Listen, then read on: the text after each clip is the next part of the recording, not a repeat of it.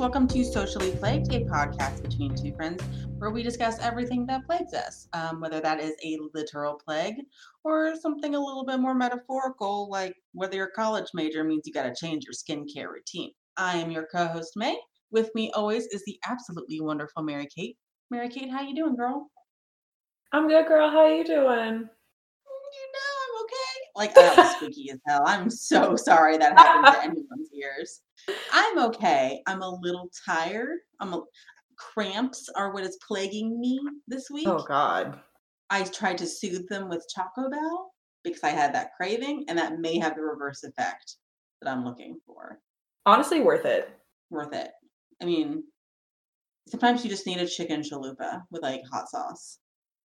Yeah. Yeah. What's plaguing you? I mean, because it's not just me, my cramps, and my tacos. No, it's not. You are not alone. Truthfully, the first 5 days of 2021 have been largely uneventful. Fantastic. That's what we're looking to report. Uneventful is what we want. That is the golden standard now. Yeah. Yes. The most eventful thing that happened to me that I would say is plaguing me still a little bit. Yeah. I'm still thinking about it.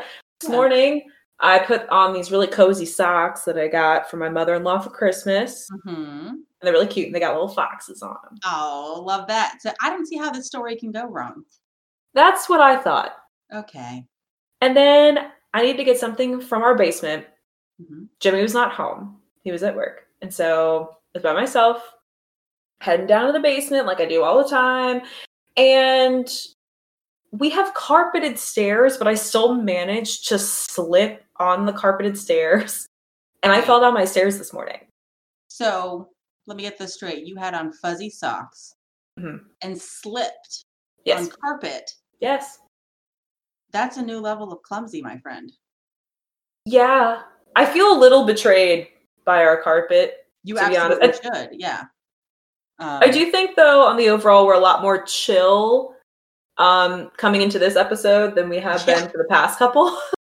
Yeah, it's amazing what like a long weekend and a bunch of Prosecco can do to just calm me down. Like mimosas all day, pajamas all day, just like not going to work, naps just settles me right down. I'm a little bit like a toddler, but with Prosecco.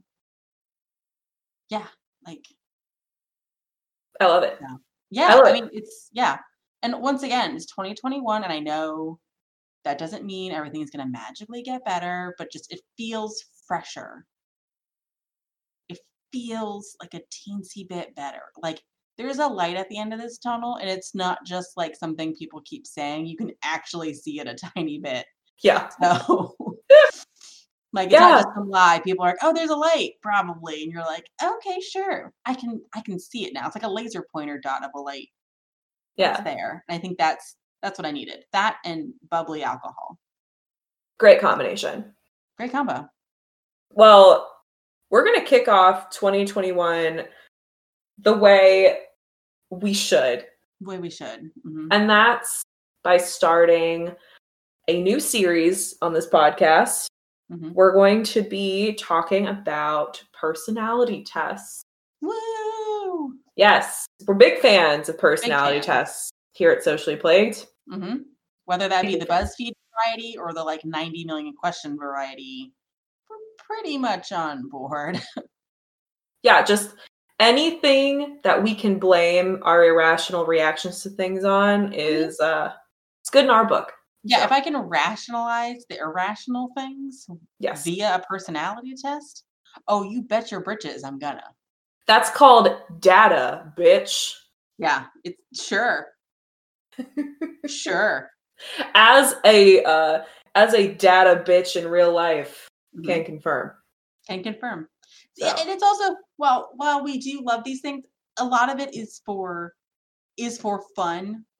We do, I would say, both of us take at least a grain of salt with these things. These are not the end all be all of our personalities, obviously. But we do have a few favorites. We have a few like wonky ones out there that we want to talk about. And we want to start off with Mary Kate's favorite. The one I think she demanded that we all take when we like first met her. I had taken this one before and I retook it now that I got older because she required it. But yeah, Mary Kate, why don't you tell us about this one that you did so much research for and I did nothing, so that I can be the student with our listeners on this journey. Take us. You are the Sherpa, the trail guide that will take us through this journey. I love nothing more. Mm-hmm. Today, we're going to talk about the Enneagram test. All right. Yeah. Yes. Let's do this. Yeah, my personal favorite for a lot of reasons.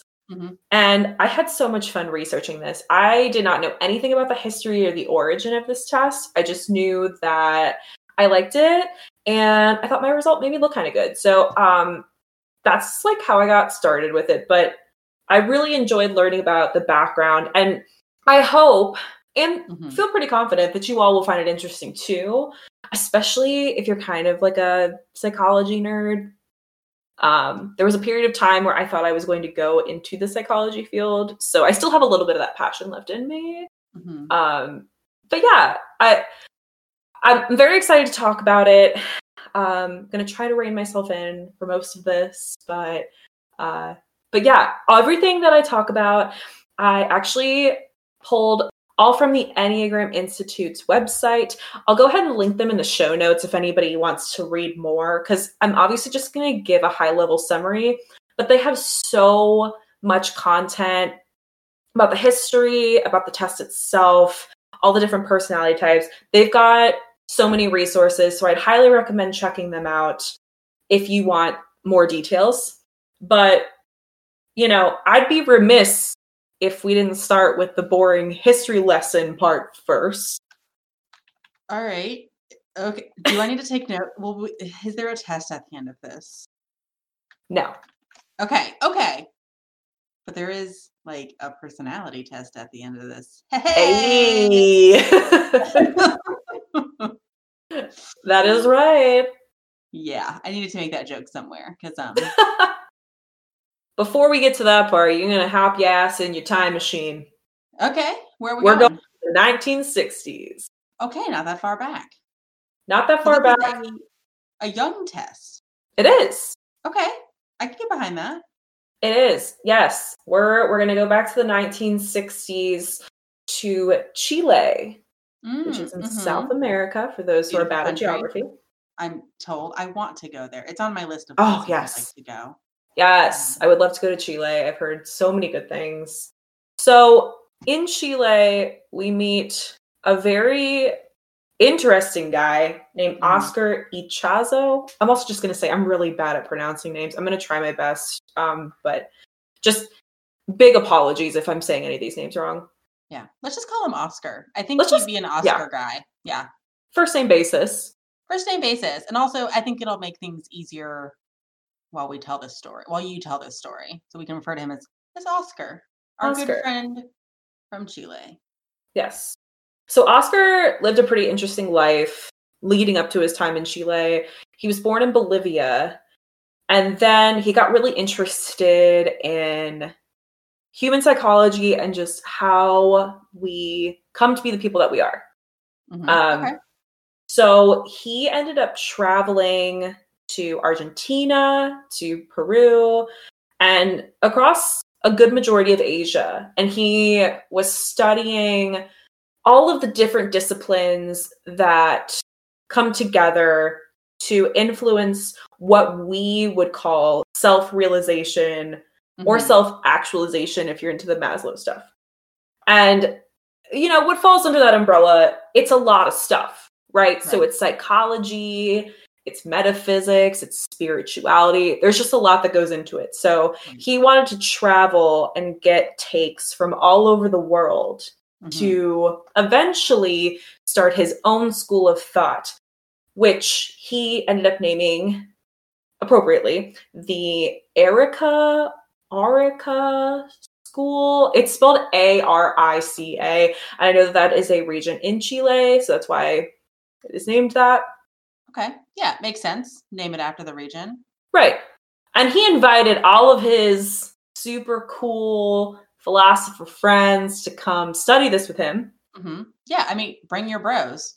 Yes. If I start a school, I want my friends to come with me. And also, especially if they can contribute a lot to it. So like, hey, we're going to get some deep thought here. Like, come on down. Yeah. And his friends did, two of which are pretty highly noted American psychologists. Mm-hmm. That being Claudio Naranjo and John Lilly. I'm not super familiar with either of their work, but their names rung a bell for me. I feel like John Lilly rings a bell for me. Maybe. Yes. Yeah. And actually John Lilly was more of a philosopher, but his input was still helpful in putting together what this study would ultimately be. So the Enneagram actually refers to a symbol. And if you look it up, you'll see this symbol. It's a circle, and it's got a bunch of lines going through it. And each of these lines leads up to a point. That point will correspond with a personality type that is numbered 1 through 9. So it basically, if you're not able to look up a picture for reference, it's basically like a friendlier pentagram shape. Okay, so I have seen this image. This is one of the few things I know about it. It's like a spirograph. Who remembers that? Where like you had the line and if you did it a bunch, it would just repeat, but it looks really cool. I'm not doing a great job. If you remember spirograph, you will get you will pick up what I am putting down. So it's not like a star necessarily. A friendly pentagram with 9 points. Yes. Okay. Yes. And the lines are arrows. Okay. Okay. I did not know the arrow part. Okay. Yeah. And we'll get more into what those arrows signify. But, you know, this symbol kind of drove the structure of what the Enneagram test would ultimately be built on. And while we're talking about the symbol, we got to introduce another character to our story. Okay. All right. So we had Oscar in Chile. Okay. We got Oscar in Chile. Who else we got? At around the same point in time, we had George Gurdjieff. So George it is. I think George also a first name kind of guy. Yeah. Along with our pal Oscar. So Oscar and George, this is who we've got. So we've got Oscar in Chile, and George, where's he at? George is in Russia. Okay, so George is in Russia. Got it. Yes. George is Armenian, but he spent most of his life in Russia. Okay. And I think once you hear a little more about George, you're going to see that not only is he likely a first name guy, he probably would have been a friend of the pod. Okay. All right. I mean, yeah, I'm digging these guys so far. Mm-hmm. I mean, I don't know much about George yet, but I feel like I'm going to be a fan just because like I can see the excitement on your face. So I'm ready. Hit me. George thought this symbol was more than just a symbol. Mm-hmm. And he was also a philosopher, and he actually taught his students to interpret this symbol through dance. Oh, okay, George. I can get on board with this. Yes. Yes. Who wouldn't want to go to a dance party with George? Right. It's philosophical dance, which I feel like could go hand in hand so well together. Like in a weird, like very conceptual kind of way, but I love it. Okay. Yeah. I'm on board with George. I am too. Because, like, I mean, if you think about it though, if you taped like the Enneagram symbol on the floor, it would be like you use that to choreograph your dance. Okay. Okay. So he actually would reach out to his most advanced students and let them know that his belief was that the way they were able to choreograph the dance along this circle would reveal something about the chief features of their personalities. Interesting. And I do actually want to put a disclaimer on this. The way the Enneagram Institute's website describes this is a little bit grandiose for me. Mm-hmm. It's definitely elevated reading. So if I'm misinterpreting this, I'm sure someone will correct me. This was the way I interpreted what I was reading happened. Okay. Yeah. But because it sounds kind of bizarre. It does. It sounds a little out there, but a lot of history is. But it sounds fun, though. A lot of, and this could almost be categorized into psychological history. Mm-hmm. And that has a pretty shady past.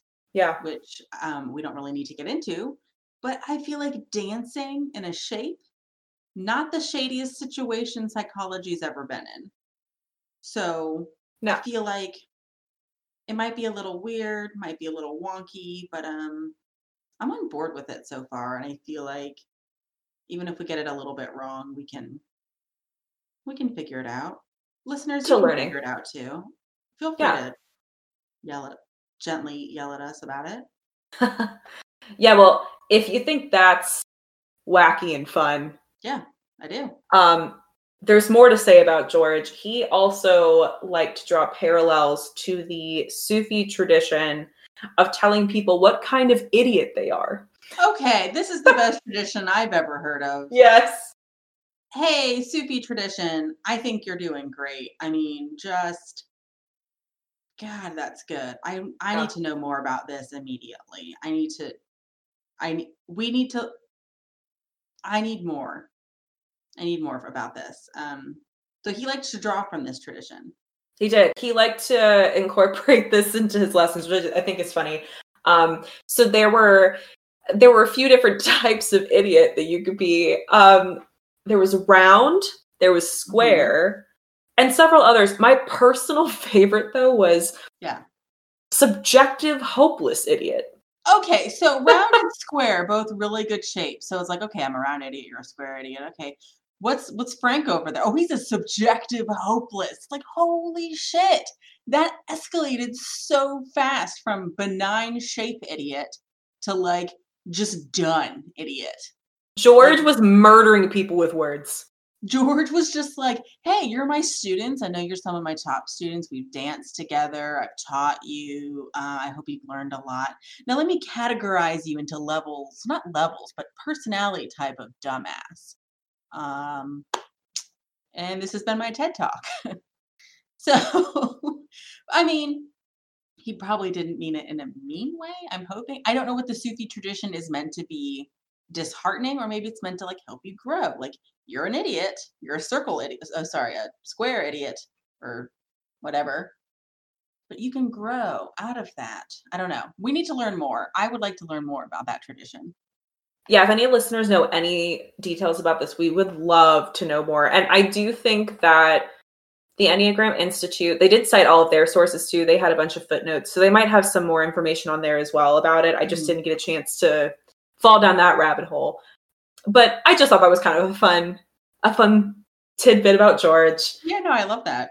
The idea of building this personality assessment on a symbol was kind of an interesting concept, because you could use this as a visualization of how we combine all of the different types of philosophies and mystical aspects of some of the world's major religions. So there were inspirations from the teachings of Christianity, Judaism, Islam, Buddhism, and even a little bit of ancient Greek philosophy. So there was a lot going on, is what I'm saying.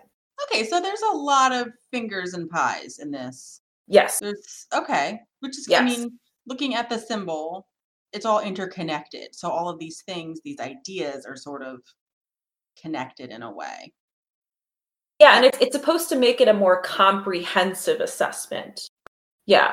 So of who we are, and also, I mean, we're not all the same person. We didn't all grow up in the same area. It's not like this is a personality test for everyone who's from specifically this county in Georgia. Like, no, that won't really work for someone in, you know, Iowa. I don't know why I said Iowa, but it wouldn't, because they're not from that part of Georgia. No, you're on the track here. And I think Oscar would agree with you. Okay, good. I want Oscar to like me, even though I'm pretty sure he has passed by now. He is gone. But his legacy lives on. He's number one in our hearts. He's number one in our hearts, followed by George, number two. I think they're tied for number one. They're tied for number one. Oscar and George, the only men in my life who have not let me down yet. So please, in this story you're taking me on, this history, they're not going to let me down, right? Not that I'm aware of. Okay. You know what? And let's just end it there. Let's just assume they were great guys and that they're my number one. Oscar especially was very woke by today's standards. And actually, I do want to go back to him for a bit because there's more to say about how he taught this. So he actually identified 108 Enneagrams. That's a lot. Yeah, it is a lot. We have 9 now. So we actually only have 4 that we focus on in the Americanized modern version of the test we know and love today. Okay. So there's like a bigger test we could take. There is. There is a bigger paid one, as there always is. Right. And there are 4, like I said, that we focus on, those being passions, virtues, fixations, and holy ideas. Okay. And these 4 concepts were designed to, like, in a way, just primarily understand what the relationship is between someone's essence of who they are and their personality, and then how the human soul ends up being structured through life experience. Okay. Okay. I think that a little nature versus nurture situation, a little. Yeah. Okay. Okay. All right, Oscar, I see. I mean, Oscar, you did a lot with 108. That's quite a few. You did. You went a little extra, but you know what? It's yours. Yeah, he really outdid himself. I really liked his take on it. And I do have a direct quote from him describing what his philosophy was on this. So I do want to read that excerpt. Yes. So he says, "We have to distinguish between a man as he is in essence and as he is in ego or personality. In essence, every person is perfect, fearless, and in a loving unity with the entire cosmos. There's no conflict within the person between head, heart, and stomach, or between the person and others. But then something happens. The ego begins to develop, karma accumulates, and there is a transition from objectivity to subjectivity. And the man falls from essence into personality." Oh, hot. Dang. Like, oh, that is good. All right, Oscar. Put that on a shirt. Put that on like a motivational poster. That is like deep and good. And yeah. Yes. Very woke. Oh, I feel that. Like, I feel that in my soul. That is just I do too. Oh, I like that. I like that quite a bit. Oscar, what a man. Seriously, I love that because I do personally believe that we all have who we are at our core, but a lot of our environment shapes our personality itself. Absolutely. So I think this is a very good take, and it stood the test of time. So, I mean, and I also feel like everyone from philosophers to I would say medical psychologists would agree that outside influences change who we are as a core individual. We adapt, we evolve, we flow, it's what makes each of us different as well, because my situations are not going to be the same as yours or the next person's, and that influences our personality, but who we are as a whole human being doesn't necessarily, I would say, it's not always in flux like some parts of us are. Right, exactly. And the bottom line of the Enneagram as a personality assessment is keeping in mind the idea that we're all born with a dominant personality type. And that falls into one of these 9 that we'll get into the details of. And so when you're born and you leave the womb, and do you find your Enneagram, is it in the placenta? So do you have to dig around for it? Is there a little handbook that pops out that's hey, your baby's a 3? Or do you just take them to a special psychic who just holds the baby up to the light and is nope, see right there, it's a 4. How do you know the baby's Enneagram? How do you know? And see, that that's where it gets a little dicey. I mean, the general consensus amongst people who study the Enneagram and have studied it over the past several years that it's been a thing, they kind of agree that by the time you get to age like 4 or 5, mm-hmm. your consciousness to develop your own separate sense of self and autonomy, okay, that's fully developed as early as age 4 or 5. Right. By then you're, I would say 9 times out of 10, you're able to get dressed. You could make yourself a bowl of cereal. You can choose what things you like and don't like. So you have your personality shows as opposed to just basic hierarchical needs. Right. Like as a, I guess that's considered a toddler. I don't actually know like how kid ages fall. Let's just call it a young child. Preschool, kindergarten age. Yeah. What's your point of being socialized around other kids? Mm-hmm. You have basic decision-making skills. Yeah. But what remains fluid is your identity and mm-hmm. how you view yourself. And a lot of what this test addresses is not only how you are just inherently as a person, but also how external factors influence the way that you identify as a person. Okay. Yeah. Okay. I'm on board. So the Enneagram Institute has come up with a list of considerations when looking into the different types. And I do want to touch on them. There mm-hmm. are 5 or 6 main considerations. And I do think they're important to address before we get into each type. Right. Okay. The first one is that people do not change from their dominant personality type. So once you've identified if you're whatever number you are, that's you. Okay. So it's not like sometimes you might hear people talk about how their Myers-Briggs personality type might change mm-hmm. as maybe they get into a different job or they become a parent or whatever. Like this is designed so that what you are is what you are for life at your core.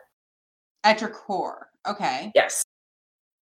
So can it change like in other ways? Yeah. And I'll touch on that because there are things that are adjacent to your dominant personality type. Okay.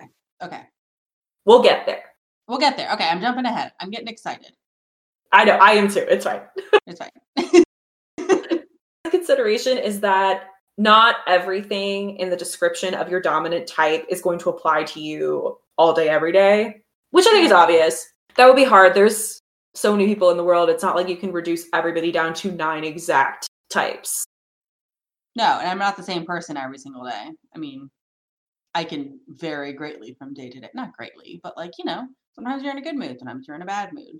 Sometimes you're feeling like, I'm going to clean the house. And other days, it's, I'm going to drink Prosecco all day. Like, you sometimes know, both. Sometimes I'm going to drink Prosecco while I clean. Like, you know, you're not this, I mean, but at the core, you are still the same.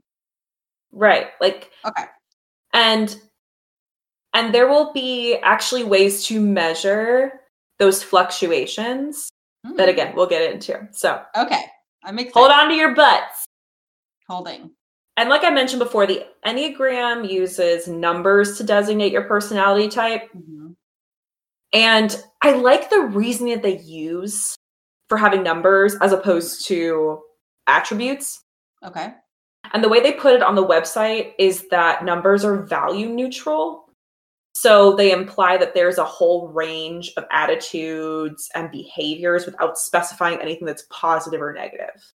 Okay, I can get behind that. That makes sense. Yeah. So it's like, it's a more objective scale. Right. Yes. No, I think I can appreciate that. Yeah. But like the caveat to that, and again, I'm glad they put this out, is that not only are the numerical ranking of the types insignificant, mm-hmm. like 1 is not better than 9 and vice versa. Right. Like there's no one type that's inherently bad. Because they okay. all have positives and negatives. They all have strengths and weaknesses. Right. This isn't like, you know, Virgos are better than Libras. which we all know is true, everyone is created equal under Enneagram. Yeah, and like everyone has the opportunity for growth, but also for stressors.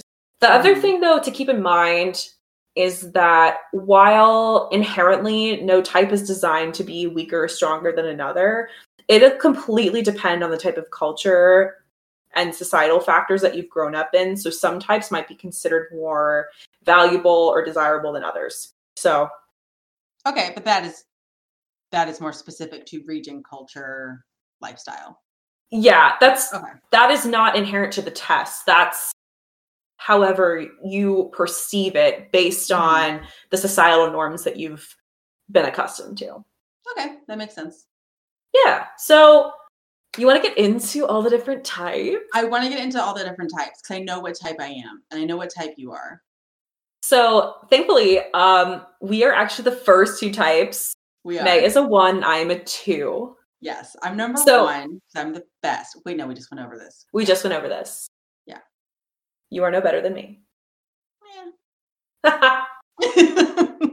So I wanted to make this fun because there are 9 types to go through, and I understand that's a lot. So what we're going to do is we're going to identify 3 main identifying characteristics of each type, 2 positive, 1 an area of growth, some key motivations, and to keep it super fun, I found celebrity and character examples of each. Oh, I love this. Okay. Yeah. I think you're going to like the examples for type 1. So I want to get into my type. I want to get into our types, all the types.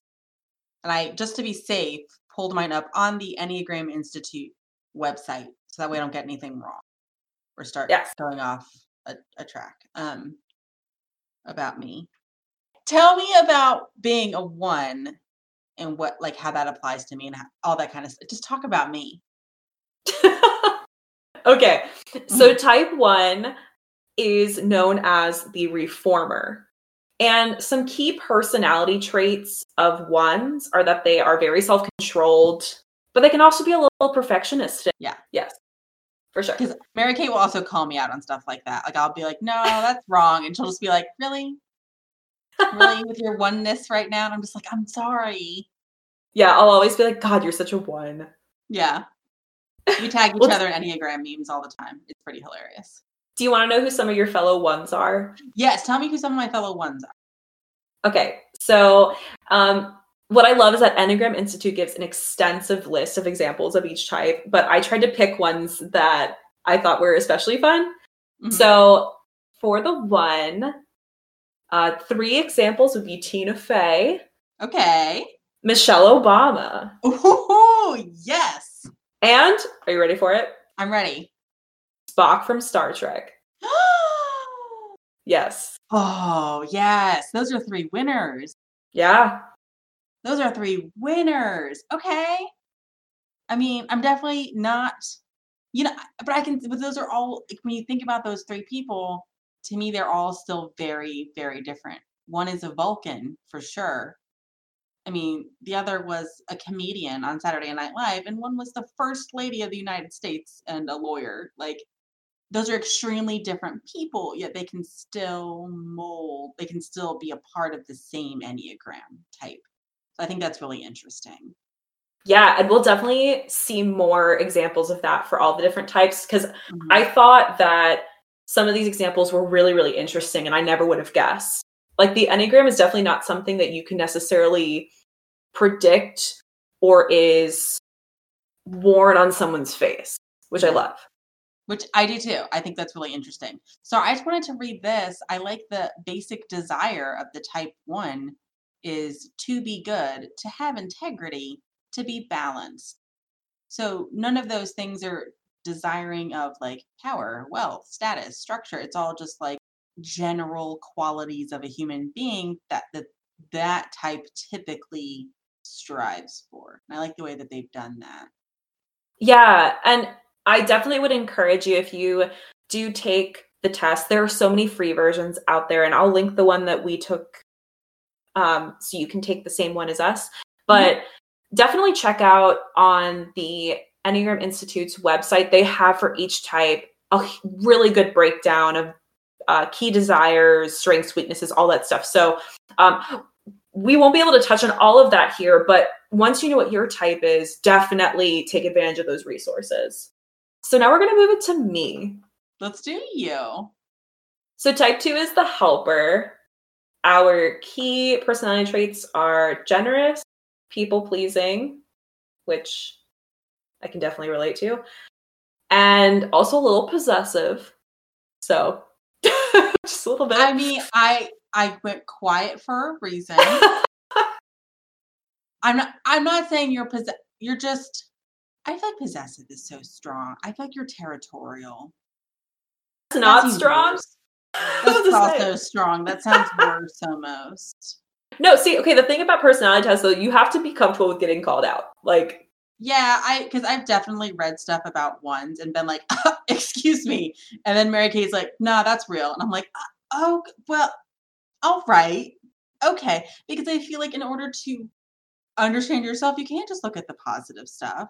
There's going to be some stuff, and it's not necessarily negative, but things you can grow and learn about yourself to become a better version of yourself. Yeah. I think like that's what I get from the Enneagram. So yeah, I don't know. I mean, possessive, that sounds just, you're passionate. And I think a lot of what the more, I guess, negative connotation based personality traits are really just being pointed out as the, having trouble finding the word for it. I feel like it's like a deficiency, and that it's something that you might lack that another type has in abundance. Yes, I think that's a good way to put it. Yeah. So where you and I are very different, but we work very well together. Mm-hmm. So I may have things you lack, you may have things I lack, but it can still, in the end, I don't know. We work on our own deficiencies, and sometimes we can find that in other people. Yeah. My key motivations are wanting to be loved and needed and appreciated. And I can definitely say that is super accurate. I feel unappreciated all the time, but I know that's just because like I take everything so personally. And so reading my Enneagram description was a little chilling just because I was like, wow, like this is really invasive. But it's like, I need to go check my house for cameras real quick. Seriously though. But I love some of the examples that I found of the type 2. Mm-hmm. I couldn't find any fun characters for this one, but my public figures are Eleanor Roosevelt. Okay. Stevie Wonder. That's fantastic. Yes. I was so excited about that one, but here comes the big one. Okay. Dolly Parton. Oh, hell yeah. Okay. So that was also 3 good ones. Like that was so good.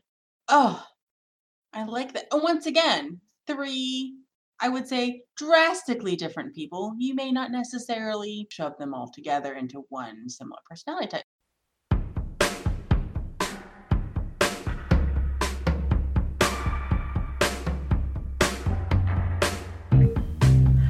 Hey friends, this is Mary Kate. Unfortunately, we had some technical difficulties with our audio once we got to the point of talking about all of the different Enneagram types. What's a podcast without some technical difficulties? So we'll be back for part 2 in a couple weeks, where we'll be discussing all of the personality types within the Enneagram test, as well as some other very fun facts. So be sure to check us out for part 2. But until then, you can actually go listen to May on Hit Me One More Time podcast. They're available everywhere you can find your podcasts, just like we are. And this is a podcast that discusses nostalgic movies. So May was on a couple weeks ago talking about The Big Green. And it's a great episode. You should definitely go check it out and give them a follow on Twitter. They are at Hit Me One More Pod. So be sure to check them out, show them some love, and go listen to May's episode. Until next time, cheers!